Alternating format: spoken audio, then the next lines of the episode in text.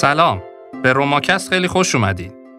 من شاهین جعفری هستم و در این فصل از پادکست که اسمش لیدرشیفته داریم با هم مقوله بسیار مهم رهبری رو مرور می‌کنیم. و تا اینجا بررسی کردیم که رهبری چی نیست و چی هست. و بعد با هم مرور کردیم رهبری مد نظر ما داره چه ویژگی هایی باید باشه. در این اپیزود توصیه هایی داریم برای اینکه چطور در سازمان ها رهبر خوب رو بشناسیم و به چه معلفه هایی توجه کنیم.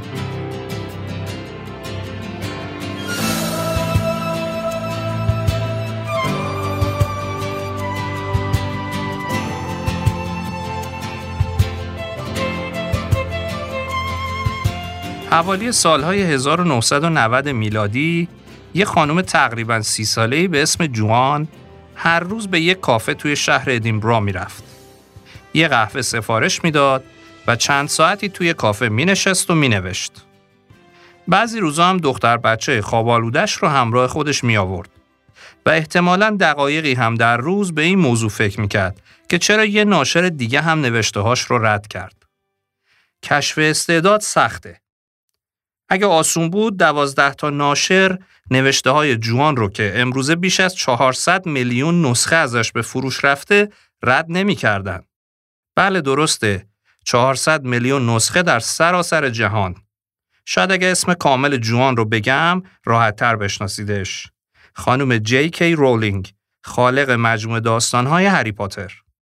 هیچ شکی نیست که جوان یه زن با استعداده. هفت کتاب از کل 20 کتاب پرفروش تمام دنیا متعلق به اونه. ولی با این حال جوان اولین کتابش رو توی 37 سالگی و فقط به قیمت 2000 دلار منتشر کرد. خیلی از ناشرها نتونستن پتانسیل جوان رو تشخیص بدن. بیایم همین اول بحث فرق بین پتانسیل و استعداد رو مشخص کنیم. استعداد به عملکرد برتر توی رشته خاص گفته میشه. صرف نظر از اینکه اون رشته چی باشه. وقتی یه نفر عملکرد فوق‌العاده‌ای توی کاری از خودش نشون بده و نشه که این عملکرد رو به چیزایی مثل شانس یا پارتی ربطش بدیم میگیم اون فرد توی اون زمینه و کار خاص استعداد داره. حالا پتانسیل یعنی چی؟ پتانسیل همون استعداده ولی قبل از کشف شدنش. کشف استعداد سخته ولی مسلمه که کشف پتانسیل سختتر هم هست. اینکه یه نفر استعداد رهبری داشته باشه یعنی تجربه رهبری داشته و توی اون موفق عمل کرده باشه.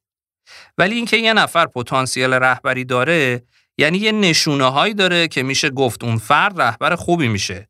منتها هنوز زمین بازی برای نشون دادن پتانسیلش پیدا نکرده. امروزه سازمان هایی می‌تونن موفق باشن که پتانسیل براشون ارزشمندتر از استعداد باشه.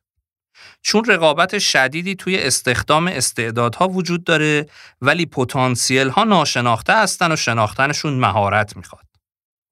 درسته که اکثر سازمان های امروز مدل های شایستگی برای مشاغل مختلفشون از جمله رهبری تعریف می‌کنن. ولی آیا این شایستگی ها فقط یه چیزای آرمانی و ایدئالگرایانه هستند یا توی عملم کاربرد دارن؟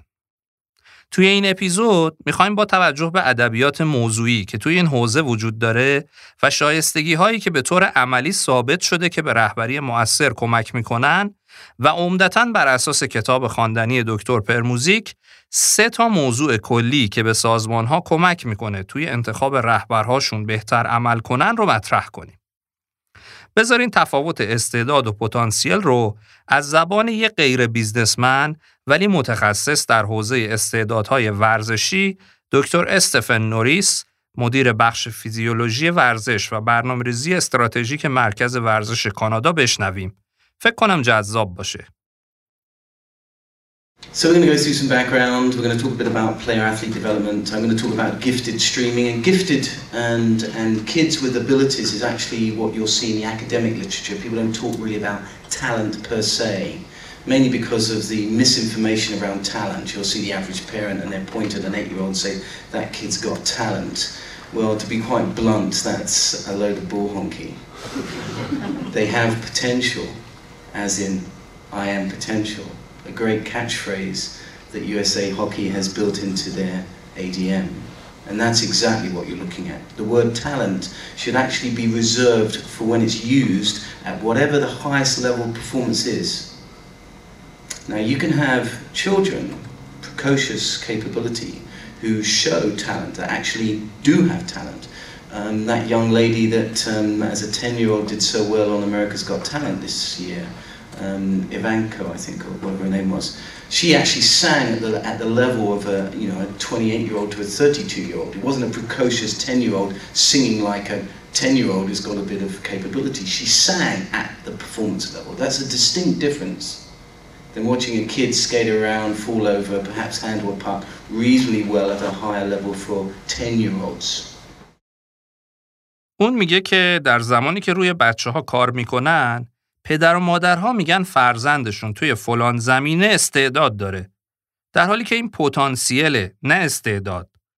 واژه استعداد باید تا زمانی که اون پتانسیل به کار گرفته بشه و منجر به بالاترین سطح از عملکرد در اون حوزه بشه حالا هر سطحی که توی اون حوزه خاص تعریف میشه کنار نگه داشته بشه و از اینجا به بعده که میشه دیگه گفت استعداد وجود داره اما چرا این مسئله خیلی مهمه یه نقل قول بشنویم از دکتر رابرت هوگن روانشناس آمریکایی و از اساتید دانشگاه تولسای آمریکا که همکاری هم با دانشگاه جانز هاپکینز داره و متخصص حوزه ارزیابی شخصیت، رهبری و اثر بخشی سازمانی هم هست. و امروز چند باری بهش برمیگردیم.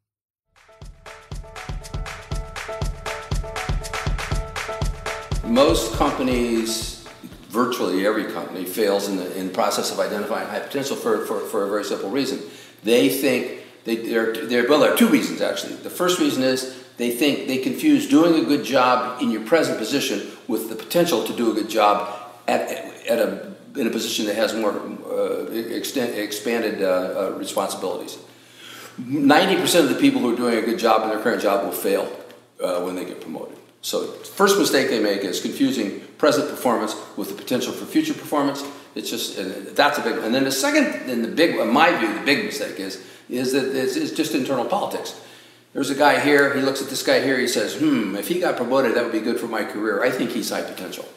So lots and lots of people get designated high potential because senior management has has an agenda. I would say in many many cases, I mean, so what, 70% of the cases, people get designated as high potential for political.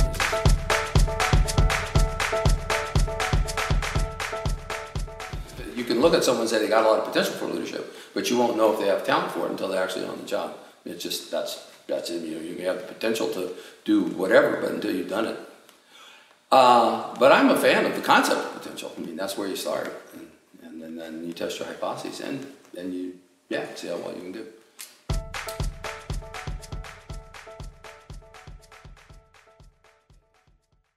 90 درصد اونم جهانی ترسناکه نه؟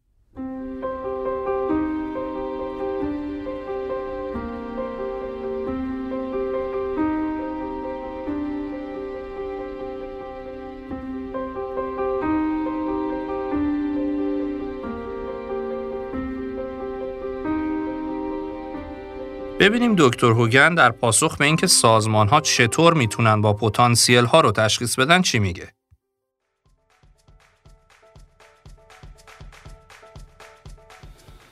well, I, I mean, I think there's a there's a 70 year old literature on the question of how to choose people for jobs.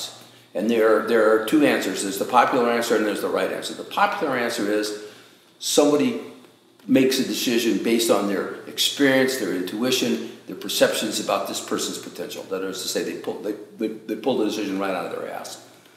So that's called the clinical tradition in making decisions about people. The alternative to that is what we call the actuarial tradition, which is choosing people for jobs based on, on hard, statistically uh, validated assessment results. Now, in the history of the world, you know, 90% of the decisions get made for the wrong reasons, maybe 10% of the decisions get made for the right reasons, namely statistical reasons. The data are perfectly clear on this. If you use validated assessments to make decisions about who to promote, who to hire, who to place, you'll do better. But inside most organizations, it's all politics all the time. Nobody really cares about you know maximizing the outcomes for the for the organization. They're mostly concerned about maximizing the outcomes for their own careers. ایشون میگه بالغ بر هفتاد سال مطالعات و تحقیقات و منتشره هایی در این خصوص وجود داره که از دید خودش پاسخهایی که اینها دادن رو به دو دسته تقسیم می‌کنه. معروف ها و درست ها. گروه اول اینکه یه نفری بر اساس برداشت ها، تجارب، تخصص و چیزایی از این قبیل در دیگری پتانسیل رو تشخیص میده. گروه یا حالت دوم ارزیابی های مورد تایید و آمارهاست. البته باز از دید ایشون و معتقد مورد اول دستخوش سیاست بازی و امثال هم میشه. حالا بریم سراغ سه محور طرح شده توسط دکتر پرموزیک و اولین اونها یعنی سرمایه فکری یا intellectual capital. یکی از چیزهایی که هر رهبری برای بهتر انجام دادن کارش نیاز داره سرمایه فکریه. منظور از سرمایه فکری تخصص و تجربه توی یه حوزه خاصه. سرمایه فکری نه تنها به آدما کمک می‌کنه توی نقش رهبری عملکرد بهتری داشته باشن بلکه روی افزایش اعتبارشون پیش اعضای تیم و همکارانشون هم تأثیر گذاره. فیلسوف آلمانی مارتین هایدگر میگه یه تفاوت اصلی بین یه فرد متخصص با بقیه اینه که فرد متخصص خیلی زود می‌تونه داده های بی ربط و مسائل فرعی و حاشیه‌ای رو از مسائل اصلی تشخیص بده و کنار بذاره. در حالی که افرادی که تخصص ندارن یا بی تجربه و تازه کارن حواسشون پرت حاشیه هاست و نویز رو با سیگنال اشتباه می‌گیرن. به علاوه وقتی یه فردی سرمایه فکری قوی داره زمانی که به مشکلی برمیخوره می‌تونه به شهودش اطمینان کنه چون به دلیل تجربه و تخصصش شهودش بر پایه داده های بیشتری عمل می‌کنه. آماندا گودال به همراه همکارانش مطالعه‌ای در مورد اهمیت متخصص بودن یه رهبر انجام دادن و توی این مطالعه با شواهدی که ارائه میدن این ایده رو مطرح کردن که رهبرها از دانش تخصصی مطابق با کور بیزنسشون به عنوان سرمایه می‌تونن استفاده کنن و ازش بهره مند بشن. اجازه بدید اول از زبان خود خانم دکتر آماندا گودال که استاد دانشگاه کورنل، دانشگاه زوریخ و اخیرا دانشگاه ییل آمریکا هم هست و به خصوص روی medical leadership کار می‌کنه بشنویم. اتفاقا در صحبتش به یه همکار ایرانیش هم در خصوص مطالعه روی مدیریت بیمارستان ها در تهران اشاره می‌کنه جناب آقای دکتر ادریس کاکمم من جستجو کردم و اون مطالعه رو پیدا کردم که در سال 2019 منتشر شده. بگذریم. بشنوید. The question that kicked off my expert leadership research was how much core business knowledge should our leaders have? Well, my evidence suggests they need a lot. Successful leaders are those who have a deep understanding of the core business of their organization. And my research shows very clearly that being a capable general manager is not a sufficient condition. It all started with me looking at research universities, which is where I did my PhD. I found that the best universities in the world are more likely to be led by top scholars, and that top scholars improve the later performance of their university. Next, we went inside universities to look at the heads of departments. Could I find the same result as we found at the top of the organization inside the organization looking at heads of departments? And again, we found that departments go on to improve when they are led by heads who were themselves successful researchers. Looking at sports is quite good for leadership researchers because you can't argue about performance outputs. You either win or you don't.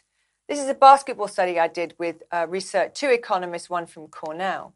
We found again, star basketball players make the best basketball coaches. Basketball teams in the NBA won more games if led by coaches who were star players or had long playing careers.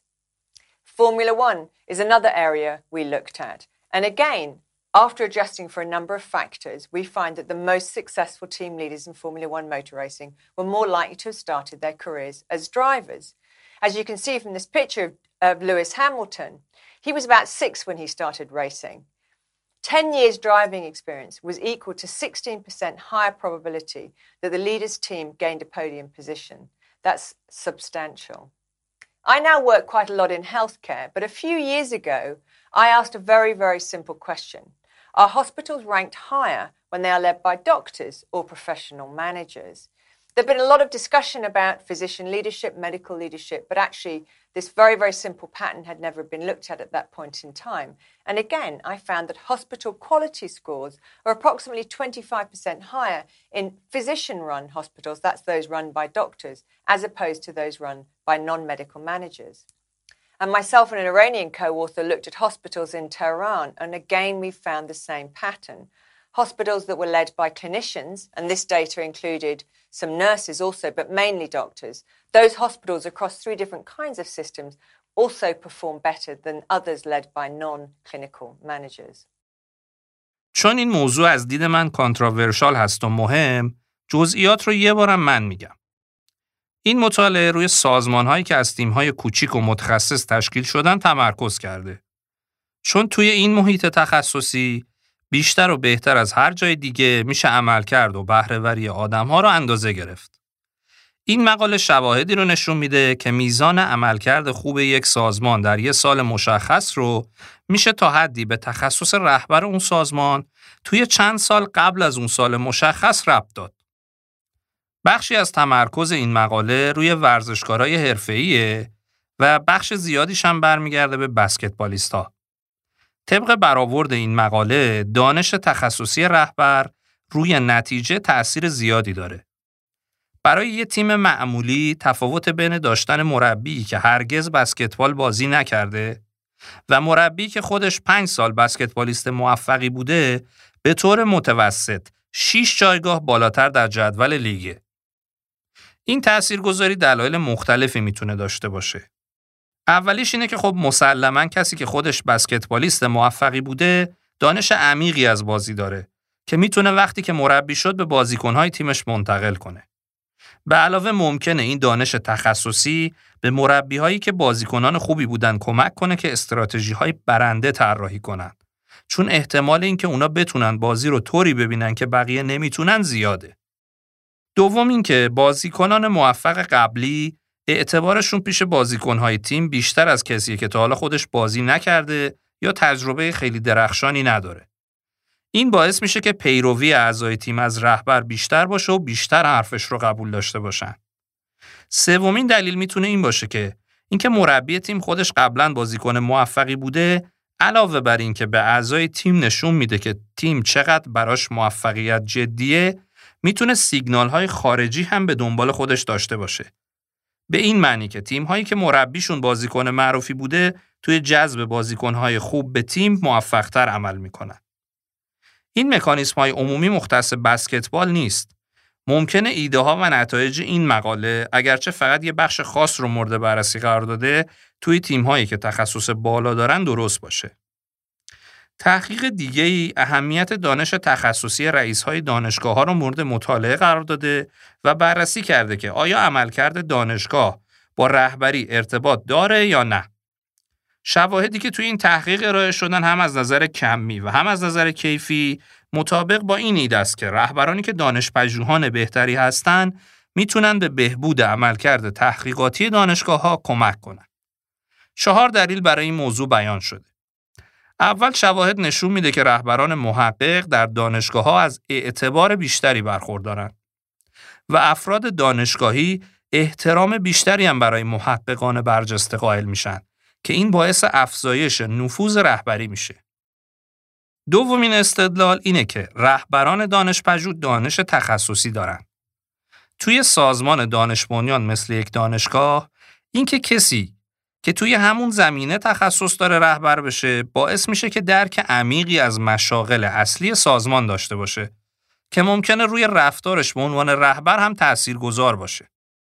سوم، رهبرهای یه سازمان باید بتونن کمترین حد استاندارد مورد قبول سازمان رو تعیین کنن.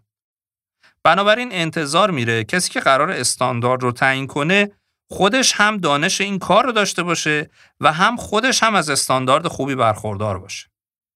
در نهایت و دلیل آخر برای این موضوع اینه که رهبری که خودش یک دانش پژوه مطرحه اولویت های مؤسسه رو به صورت داخلی به اعضای هیئت علمی خودش و به صورت خارجی برای نیروهای احتمالی جدید دانشگاه، دانشجویان فارغ و تحصیلان و رسانه ها اعلام می‌کنه و سیگنال اهمیت دانش رو میرسونه.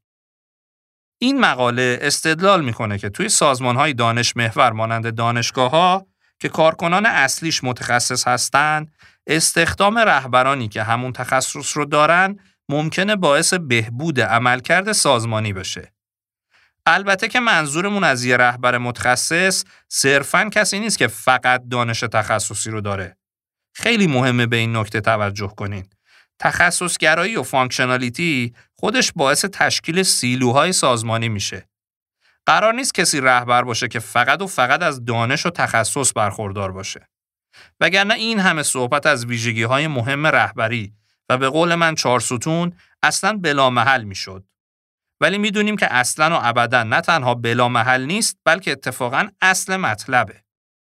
حتی به شخص فکر می‌کنم رهبر تخصصم نداشته باشه مهم نیست. اما اون ویژگی های دیگر رو نداشته باشه بلای آسمونیه و سازمان رو شخصا به فنا میده علا رقم نشون دادن موفقیت های احتمالی در کوتاه مدت.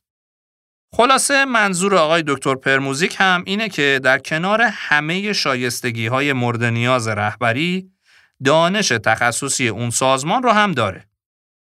مطالعه خانم گودال حتما با مطالعات دیگه هم همراه یا حتی نقدم شده باشه.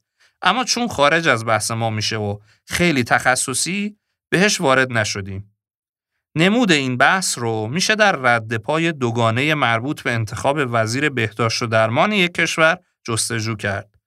آیا بهتر پزشک باشه یا یک مدیر حاضق؟ من فکر می‌کنم برای هر دوتا هم الگوهای موفق و هم ناموفق وجود داشته باشه. اما حرفم رو خلاصه کنم. به هر حال به زم دکتر گودال دکتر پرموزیک و خیلی از ماها داشتن دانش تخصصی یک حوزه یکی از سرمایه های مهم برای رهبره و بهتره که در انتخاب لحاظ بشه. یکی از تأثیرات دیگه‌ای که رهبر متخصص داره افزایش رضایت شغلی و مشارکت کارمند هاست. همونطور که این روزا همه جا گفته میشه می‌دونیم که بیشتر افرادی که شغلشون رو ترک می‌کنن به خاطر مدیر مستقیمشونه. یه مقاله توی Harvard Business Review بررسی کرده که دانش تخصصی یه رهبر چقدر روی اعضای تیمش تأثیر گذاره. این مقاله دانش تخصصی رو با سه روش اندازه‌گیری کرده. یک، اگه لازم باشه رهبر می‌تونه کار اعضای تیمش رو انجام بده. دو، رهبر از درون خود تیم رشد کرده و رهبر شده. سه، ادراکی که اعضای تیم از دانش تخصصی رهبرشون دارن و اینکه اونو چقدر ارزیابی می‌کنن. با استفاده از این سه معیار نتایج این مقاله نشون داد که کارکنان وقتی توسط افرادی که دارای تخصص عمیق توی فعالیت‌های اصلی کسب و کار هستن هدایت میشن بسیار خوشحالترن. تحقیقات درباره این موضوع اخیرا در حال گسترشه. به عنوان مثال شواهد نشون میده که بیمارستان ها اگه توسط پزشک ها هدایت بشن تا مدیران عمومی عملکرد بهتری دارن.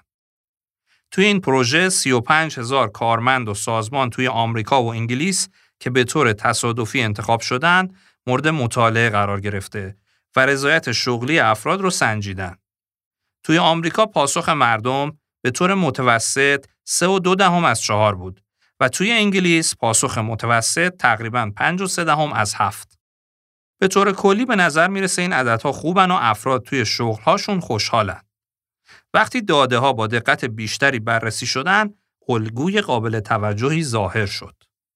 مزیت داشتن رهبر متخصص به راحتی بزرگترین تأثیر مثبت بر میزان رضایت شغلی یک کارمند معمولیه. به عنوان مثال بین کارمندهای آمریکایی داشتن رهبری که از لحاظ فنی متخصصه برای رضایت شغلی کارکنان بسیار مهمتر از میزان حقوقشونه. حتی اگه حقوق واقعا زیاد باشه. درسته که عوامل زیادی می‌تونن توی رضایت شغلی مهم باشن. برای مثال نوع شغل، سطح تحصیلات، پوزیشن و حتی صنعت. ولی صلاحیت فنی رهبر با فاصله اهمیت بیشتری از این موارد داشته. علاوه بر این، توی این پروژه مشاهده شد که وقتی افراد شرایط شغلیشون ثابت بمونه و فقط رهبرشون یه فرد متخصص تر از لحاظ فنی بشه، رضایت شغلی آدم بیشتر میشه. شواهد زیادی وجود داره که نشون میدن کارمندان شادتر بهرهوری بالاتر دارن. علاوه بر این افرادی که رضایت شغلی بالایی دارن کمتر تمایل به ترک شغلشون دارن و به خوبی می‌دونیم که ترک شغل چقدر برای سازمان ها هزینه داره. به علاوه اخیرا نشون داده شده که شرکت با کارکنان خوشحال رشد قیمت سهام بهتری هم دارن.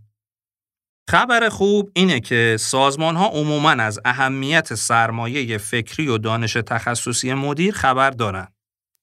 همونطور که انتظار داریم مطالعات هم تایید می‌کنن که مدارک تحصیلی می‌تونه یکی از عواملی باشه که رهبر شدن یه نفر رو پیش بینی می‌کنه. ولی خبر بد اینه که با وجود تمام صحبت هایی که در مورد اهمیت هوش هیجانی و مهارت های نرم برای رهبری داشتیم، سازمان ها بیش از حد به دانش تخصصی رهبر اهمیت میدن و از بقیه موارد قافل میشن. نه اینکه دانش تخصصی مهم نباشه، نه. بالاترم گفتم و واضحه که مهمه. ولی برای اینکه پتانسیل رهبری یه فرد رو بتونیم تشخیص بدیم کافی نیست.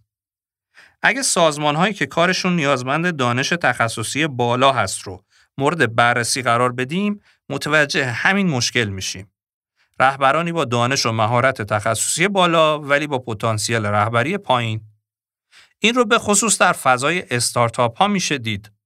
چون یه سری افراد اهل دانش جمع شدن تا ایدهشون رو به کسب و کار بدل کنن. توی تخصص خودشون عالی هستن اما محور اول خیلی طولانی شد. قول میدم دوتای دیگر رو خلاصه تر بگم. یه استراحت کوتاه داشته باشیم و بعدش ادامه بدیم.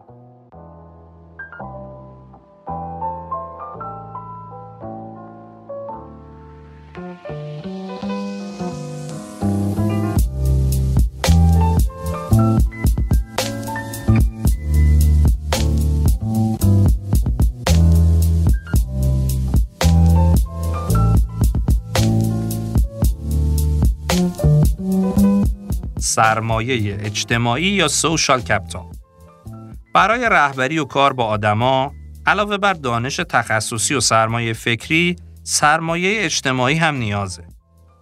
منظور از سرمایه اجتماعی شبکه و ارتباطاتی که رهبرا دارن.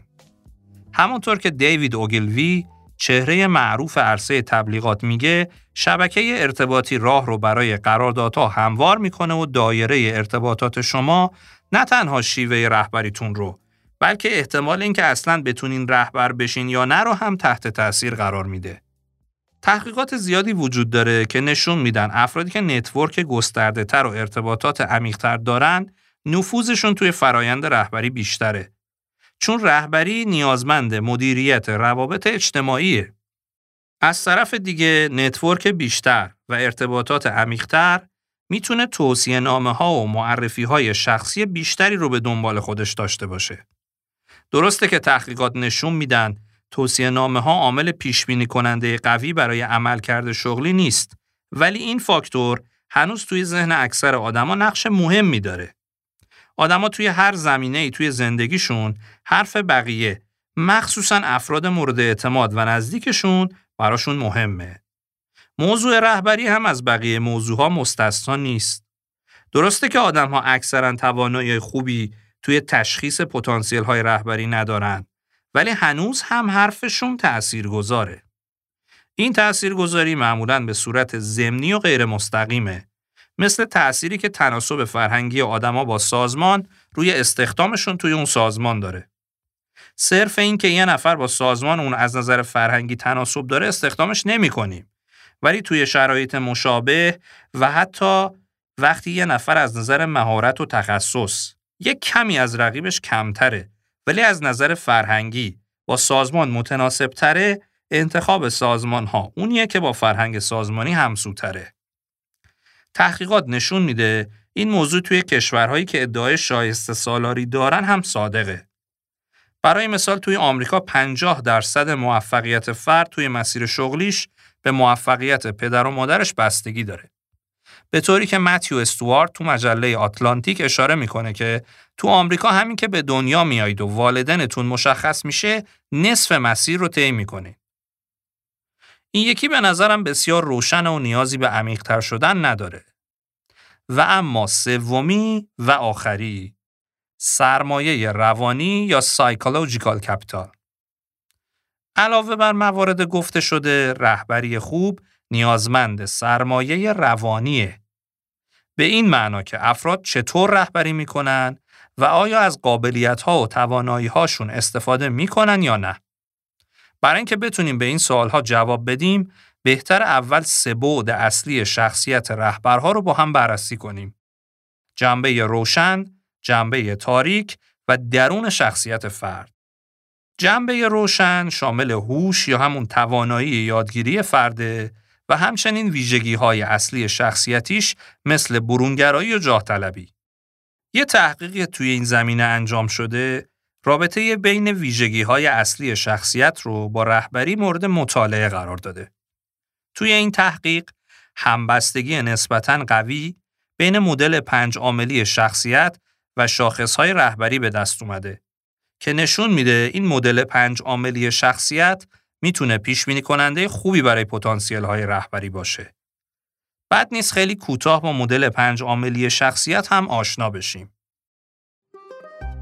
The theory of the Big Five personality traits claims that we can describe ourselves with five main characteristics open, conscientious, extrovert, agreeable, neurotic. Each of us varies in how much of each trait is shown in our personality. In order to understand what each trait really means, let's look at these five characters and how they cope after they wreck their boat and are stranded on an island in the middle of the ocean. Open Odalia is excited and interested in exploring this beautiful island. The exotic nature inspires her. She has collected stones, shells, and blossoms to decorate the entrance of the bamboo hut that she built for everyone. She feels this is an opportunity to learn so many new things. Claire is conscientious. She is not excited. She is concerned about the seriousness of the situation. She is glad she saved the survival kit from their ship. As usual, she is prepared and starts the crucial tasks right away. She feels that it is her duty to organize everyone and make sure that they will start looking for the things they need for survival fresh water and food. Extrovert Emil is thrilled because they all survived. He feels a strong need to talk and share his happiness. He gathers everyone to celebrate their survival and to tell them about his plan to explore the island together. Agreeable Albert is kind by nature, and despite being tired and thirsty, his main concern is Nora. He offers her a drink from his coconut. The others know that he usually agrees to everything and are not shy to ask for his help. Nora is neurotic and easily stressed. She has a total breakdown. She sits down on the beach and cries. How are they ever going to get away from this island? To her, the ocean around them looks endless. Nature looks dark and dangerous. She feels completely lost. After eight weeks, two ships appear on the horizon. Everyone gets excited. Emil has the idea to make a fire. He calls the others to help. Claire immediately starts to work. Albert brings more wood. Odelia is holding up her beautifully arranged SOS sign, while Nora screams desperately for help. Little do they know who is sailing on these ships. ادامه ماجرا رو می‌تونید در یوتیوب سرچ کنید و ببینید.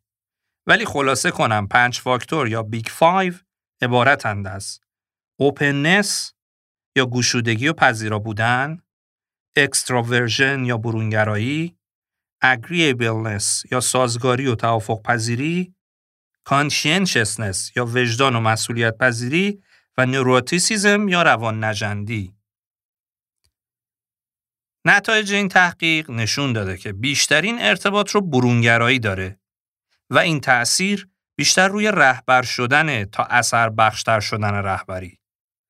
بعد از برونگرایی ویژگی های بعدی به ترتیب مسئولیت پذیری و داشتن اشتیاق یادگیری بودند. تحقیق دیگه ای رابطه بین هوش که هیچ ربطی به شخصیت نداره با رهبری رو بررسی کرده. و با بررسی 151 نمونه از 96 منبع مختلف نشون میده که بین هوش و رهبری همبستگی هرچند کم وجود داره. این مطالعات به این معنی نیستن که آدما باید حتما این خصوصیات رو داشته باشن تا بتونیم بگیم پتانسیل رهبری دارن. ولی افرادی که این خصوصیات رو دارن میشه گفت احتمال رهبریشون بیشتر و رهبری مؤثرتری دارن. جنبه تاریک به اون دسته از ویژگی های شخصیتی میگیم که مطلوبیت کمتری دارن. مثل ویژگی هایی که توی قسمت های قبل در موردش صحبت کردیم. خودشیفتگی و سایکوپاتی. ویژگی هایی که باعث میشن حتی رهبرهایی که از نظر دانش تخصصی توانایی خوبی دارن نتونن تیم سازی کنن یا عملکردهای خوبی توی تیمهاشون داشته باشن. جنبه تاریک فقط شامل این دوتا ویژگی نمیشه. توی سال 1997 دکتر رابرت هوگان و همسرش جویس روشی رو برای شناخت 11 تا ویژگی جنبه تاریک رهبرها طراحی کردند. این روش که امروزه با اسم پرسشنامه توسعه هوگان شناخته میشه توسط مؤسسه ارزیابی هوگان برای توسعه رهبرها و شناختن نیازهای یادگیریشون استفاده میشه. اجازه بدید اول راجع به این جنبه تاریک از خود پروفسور هوگان بشنویم. The dark side of personality refers to people's performance, people's interactional style when they're not paying attention, when they let down their guard, when they get distracted, when they're and so when do, when do we let down our guard? When do we stop maintaining the proper level of hypocrisy? It's when we're tired, when we're bored, when we're distracted, when we're impaired, had too much to drink. But mostly the dark side appears, I think, when people are dealing with people who are their subordinates, when they're dealing with their dog, when they're dealing with their goldfish, when they're dealing with children. They're dealing with people whom they don't respect. In our business, where the dark side matters is in, in the performance of managers. It's career success. And career success inevitably, inevitably involves moving into management roles the dark side refers to what it is that gets managers fired. We have a taxonomy of the da- dark side consists of about 11 dimensions. These are, and these are empirically the reason, these are the reasons managers, fail. and why do they fail? They're dealing with their subordinates. The dark side comes out because they don't respect their subordinates. An interesting caveat about the dark side is that all the main, the main, the dark side tendencies that get managers fired, all of them have important positive components to them. So the first dimension that we talk about, we call it excitable. Excitable has to do in its sort of normal range has to do with working with passion, with fire, with having high standards, with being enthusiastic and driven. But when it slips over into the extremes, it has to do with getting, having so much passion that you begin to yell at people. Uh, you become impatient, exasperated with their performance. You, you yell, you walk away, you quit. So dark side, some elements of the dark aspects of the dark side are really productive and create, you know, positive job performance. But past a certain point, they derail people's careers. Dark side emerges when you're dealing with people who have less status than you, and then you start actually being yourself, and enough of that will get you in big trouble as an adult. محققان با تحلیل داده های پرسشنامه هوگن برای بیش از میلیون ها نفر نشون میدن که بیشتر افراد حداقل سه تا از این یازده ویژگی جنبه تاریک رو دارن. ویژگی های جنبه تاریک رو میشه به سه گروه کلی تقسیم کرد. گروه اول ویژگی های دور کننده. ویژگی هایی که باعث میشه افراد نزدیک رهبرها از اونا دل سرد بشن و ازشون دور بشن. برای مثال خیلی هیجانی یا دمدمی مزاج بودن، اطمینان نداشتن و عیبجو بودن، وانمود کردن و یا رفتار دوگانه داشتن. گروه دوم ویژگی های گمراه کننده. این ویژگی ها برعکس گروه اول مردم رو جذب می کنن.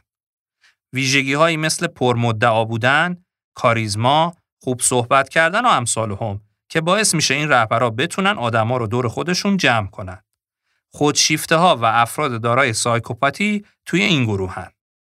گروه سوم ویژگی های انگیزشی که می‌تونه باعث بشه اگه فرد کارمنده کارمند خوبی باشه ولی توی رده های مدیریتی خیلی ویژگی خوبی حساب نمیشه. چون مثلا وقتی یه نفر خیلی ریزبینه توی سمت کارشناسی باعث میشه که کارش رو خیلی خوب و دقیق انجام بده. ولی همین ویژگی وقتی توی سمت مدیریتی میاد خیلی احتمال داره منجر به micromanagement بشه. و اما درون درون شخصیت رهبرها ساخته شده از ارزش هاشونه. ارزش ها مثل یک قطب نمای اخلاقی درون رهبرها هستند. برای مثال رهبرهایی که سنت ها براشون مهمه احتمال اینکه ساختارهای سلسله مراتبی رو ترویج بدن یا در برابر تغییر و نوآوری مقاومت کنن زیاده. یا مثلا رهبری که جمعگراست خیلی راحتتر با بقیه کنار میاد و برای ایجاد یا حفظ رابطه هاش وقت و انرژی بیشتری می‌ذاره. یا رهبری که نوع دوستی براش ارزشه توی سازمانی که فقط به فکر سود خودشه اذیت میشه. پس این هم شد سومین محور یا سرمایه روانی و توضیحاتی در خصوصش.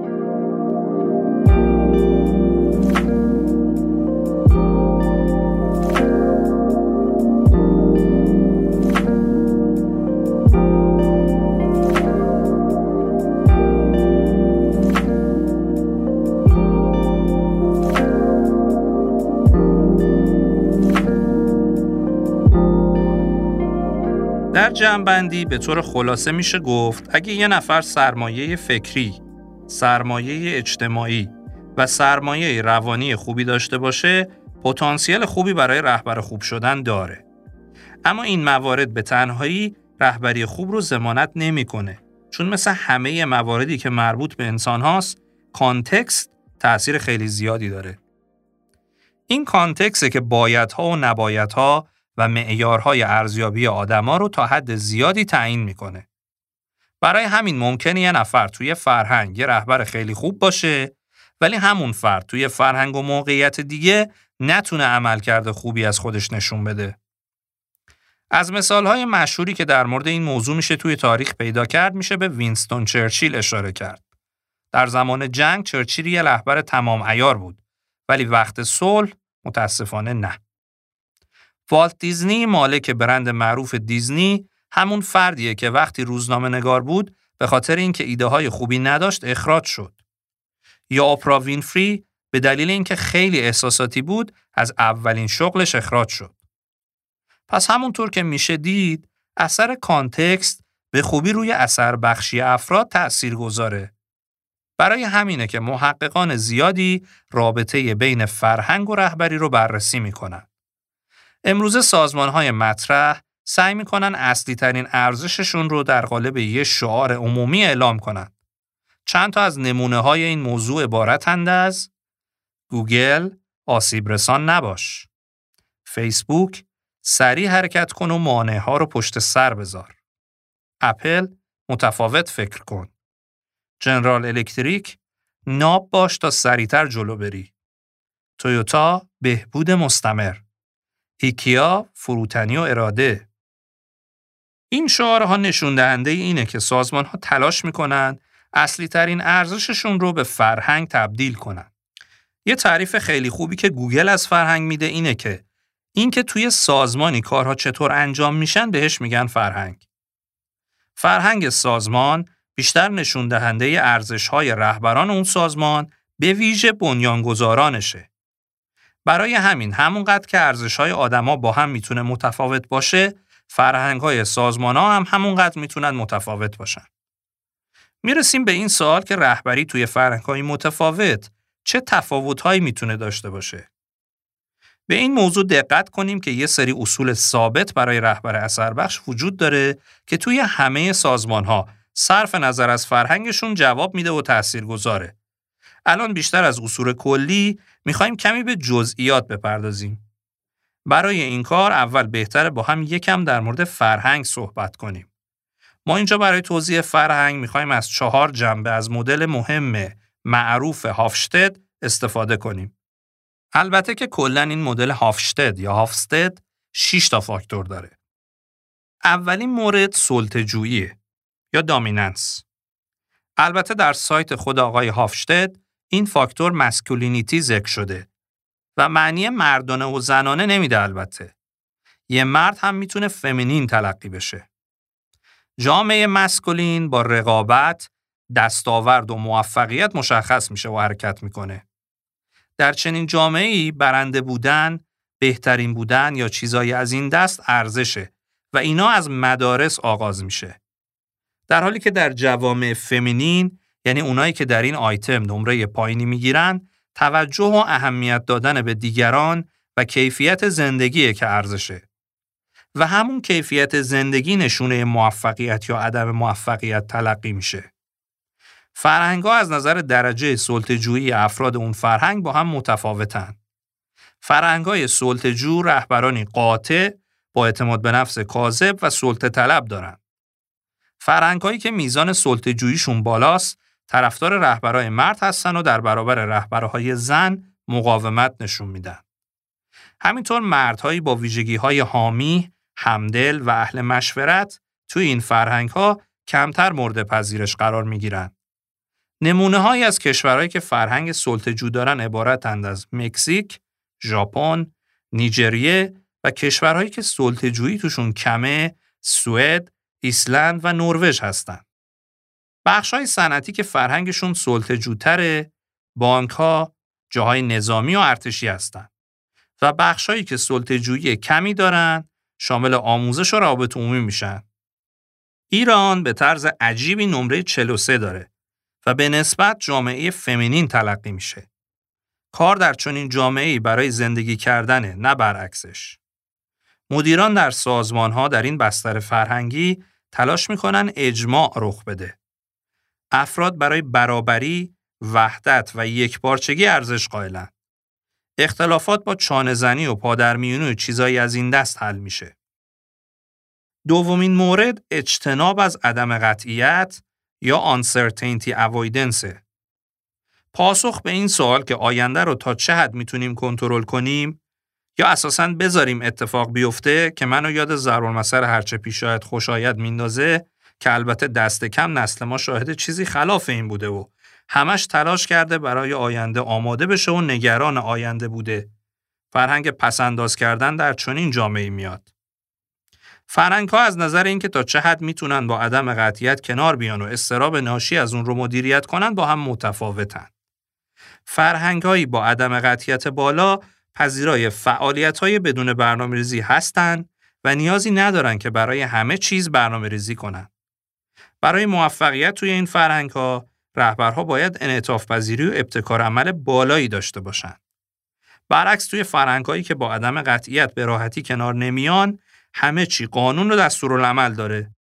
نمونه هایی از کشورهایی که با عدم قطعیت راحت کنار میان، آرژانتین و برزیل و در مقابلش کشورهای سنگاپور و ژاپنه. ما در ایران با وجودی که سالهاست روی عدم قطعیت مطلق زندگی می‌کنیم، گویا نتونستیم به خوبی باهاش کنار بیایم. و با داشتن نمره 59 تمایل بالایی به اجتناب از عدم قطعیت نشون میدیم. یه چنین جوامعی به رسوم و سنتهای باوری و رفتاری سفت و سختی میچسبند و زیاد پذیرای عقاید خارج از چارچوباشون نیستن.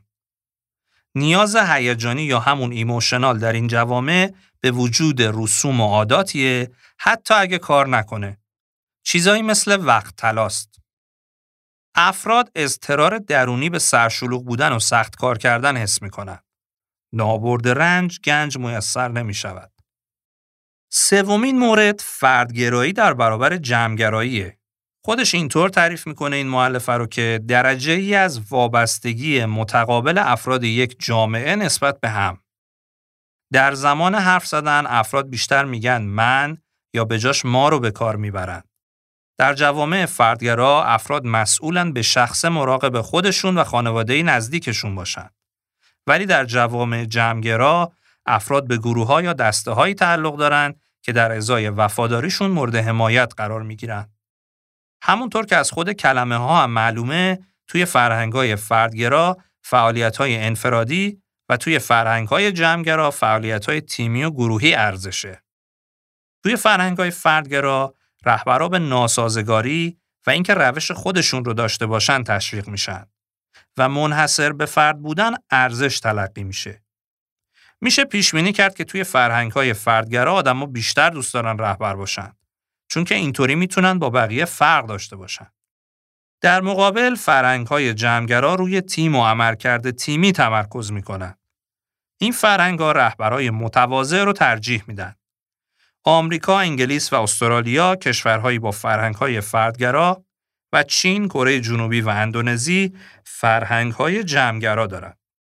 توی صنعت توی بانک ها و دانشگاه ها فردگرایی رواج داره در حالی که توی سازمان های ارتشی و نظامی و ورزش های جمعی جمعگرا بودن ارزشه.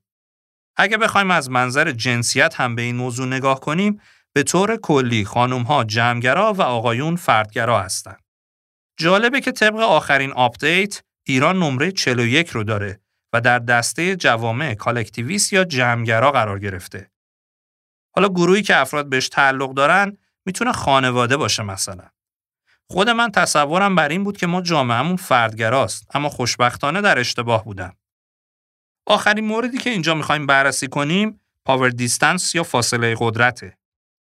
فرهنگ از نظر اینکه چقدر برای پست و مقام ارزش قائل هستند با هم متفاوتن. فرهنگایی که پست و مقام براشون خیلی مهمه، فاصله قدرت زیادی توشون وجود داره و معتقدن که افرادی که پست و مقام دارن خیلی مهمتر از افراد معمولی هستن. توی چنین فرهنگهایی رهبرها امتیازات ویژه‌ای دارن و قدرت بیشتری هم دارن. توی این فرهنگها نابرابری اجتماعی و اقتصادی بیشتره و آدمها قدرت انتقاد و یا دادن بازخورد به رهبرانشون را ندارن. در مقابل فرهنگهایی که فاصله قدرت توی اونها کمه بیشتر دنبال برابری و شایسته سالاری هستند. چنین فرهنگهایی پذیرش بیشتری برای تنوع جنسیتی دارند. کشورهایی که فاصله قدرت توی اونها زیاده چین و هند و نیجریه و کشورهایی که اینطوری نیستن هلند و آلمان و دانمارک.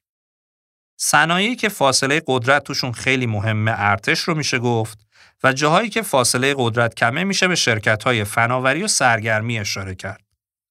در مورد ایران نمره در حد متوسط و عدد 58 و بنابراین ایشون ایران رو در دسته کشورهایی قرار میده که هایرارکیال سوسایتی هستند یعنی سلسله مراتب رو میپذیره. در سازمان ها هم مرکزگرایی بابه و از رئیس دیکتاتوری مسلح مورد انتظاره و افراد نیاز دارن بهشون گفته بشه که چه کنن. اما اینا که گفتم تصویری هست از زمان موجود و تحلیل نیست از اینکه کارآمده یا ناکارآمد. به علاوه توجیهی برای عقب موندگی فرهنگی سازمانی ما نمیشه. موج تغییرات در راه و لاجرم باید تغییر کنیم و به پارادایم شیفت تن بدیم. دونستن این تفاوت‌های فرهنگی و شناخت فرهنگ‌های مختلف خیلی می‌تونه هم به شناخت درست شایستگی‌های لازم برای رهبرهای اون فرهنگ‌ها و هم به شناخت خطاهای ذهنی و بایاس‌ها کمک کنه.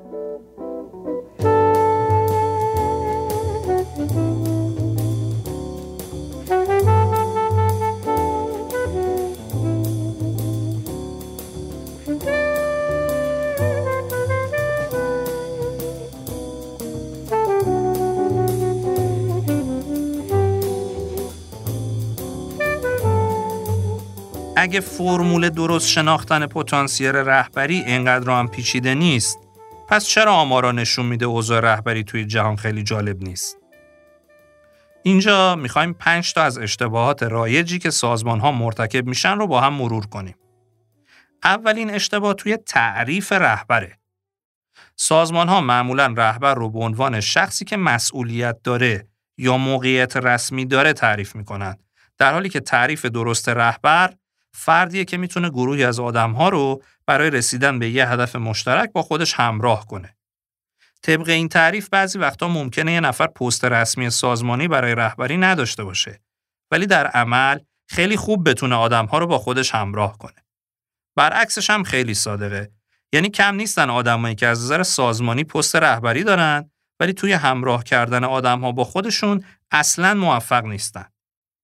این اشتباه معمولا وقتی به وجود میاد که سازمان ها افرادی که عملکرد فردی خیلی خوبی داشتن به عنوان رهبر انتخاب می‌کنن. تو این شرایط رهبری بیشتر شبیه به یه جایزه برای تقدیر از تلاشای یه نفره تا اینکه یه پتانسیل برای بهبود عملکرد سازمان. به این موارد قبلا عمیقا اشاره شد. اشتباه دوم توی تعریف هدف یک رهبر هست. هدف اصلی یه رهبر خوب این نیست که به رده های بالای سازمان برسه بلکه هدفش کمک به تیمش برای ارائه عملکرد بهتره. اگه دقت کنیم متوجه میشیم که توی ورزش های گروهی این هدف برای رهبر خیلی واضح و روشنه ولی متاسفانه توی سازمان ها اینطوری نیست. اشتباه سوم توی ارزیابی عملکرد رهبرها اتفاق میافته. سازمان ها فکر می‌کنن هرچی رهبر یا مدیر ارشد تر باشه از نظر سازمانی عملکرد بهتری داشته و موفق تره در حالی که برای اینکه بتونیم موفقیت یه رهبر رو ارزیابی کنیم باید عملکرد تیمش رو بررسی کنیم. اشتباه چهارم نقشیه که سازمان ها برای اعضای تیم ها در نظر می‌گیرن. سازمان ها فکر می‌کنن وظیفه اصلی اعضای تیم کمک به رهبر برای موفق شدنه. در حالی که آدما توی تیم دنبال اینن که با هم بتونن به یه هدف مشترک برسن و در راستای این تلاش می‌کنن و رهبر باید به عنوان تسهیلگر برای این تلاش و رسیدن به هدف حضور داشته باشه. اشتباه پنجم و آخری که توی این بخش می‌خوام بگم ویژگی های کلیدی یه رهبره. سازمان ها فکر می‌کنن اعتماد به نفس و کاریزماست که خیلی مهمه. در حالی که واضحه با هدف و عمل کردی که گفتیم یه رهبر باید داشته باشه این ویژگی ها بهش کمک نمی‌کنه که نقشش رو بهتر ایفا کنه بلکه شایستگی هایی که باید داشته باشه مهمه راجب اینم قبلا مفصل بحث کردیم امیدوارم تا اینجای صحبت ها در دوازده اپیزودی که با هم بودیم اونقدر جذب شده باشید که در اپیزودهای پایانی فصل با من و دوستانم همراه بمونیم و کمک کنین رهبری و تعریف صحیحش رو تبیین کنیم و دنیای بهتری برای نسل بعدی بسازیم.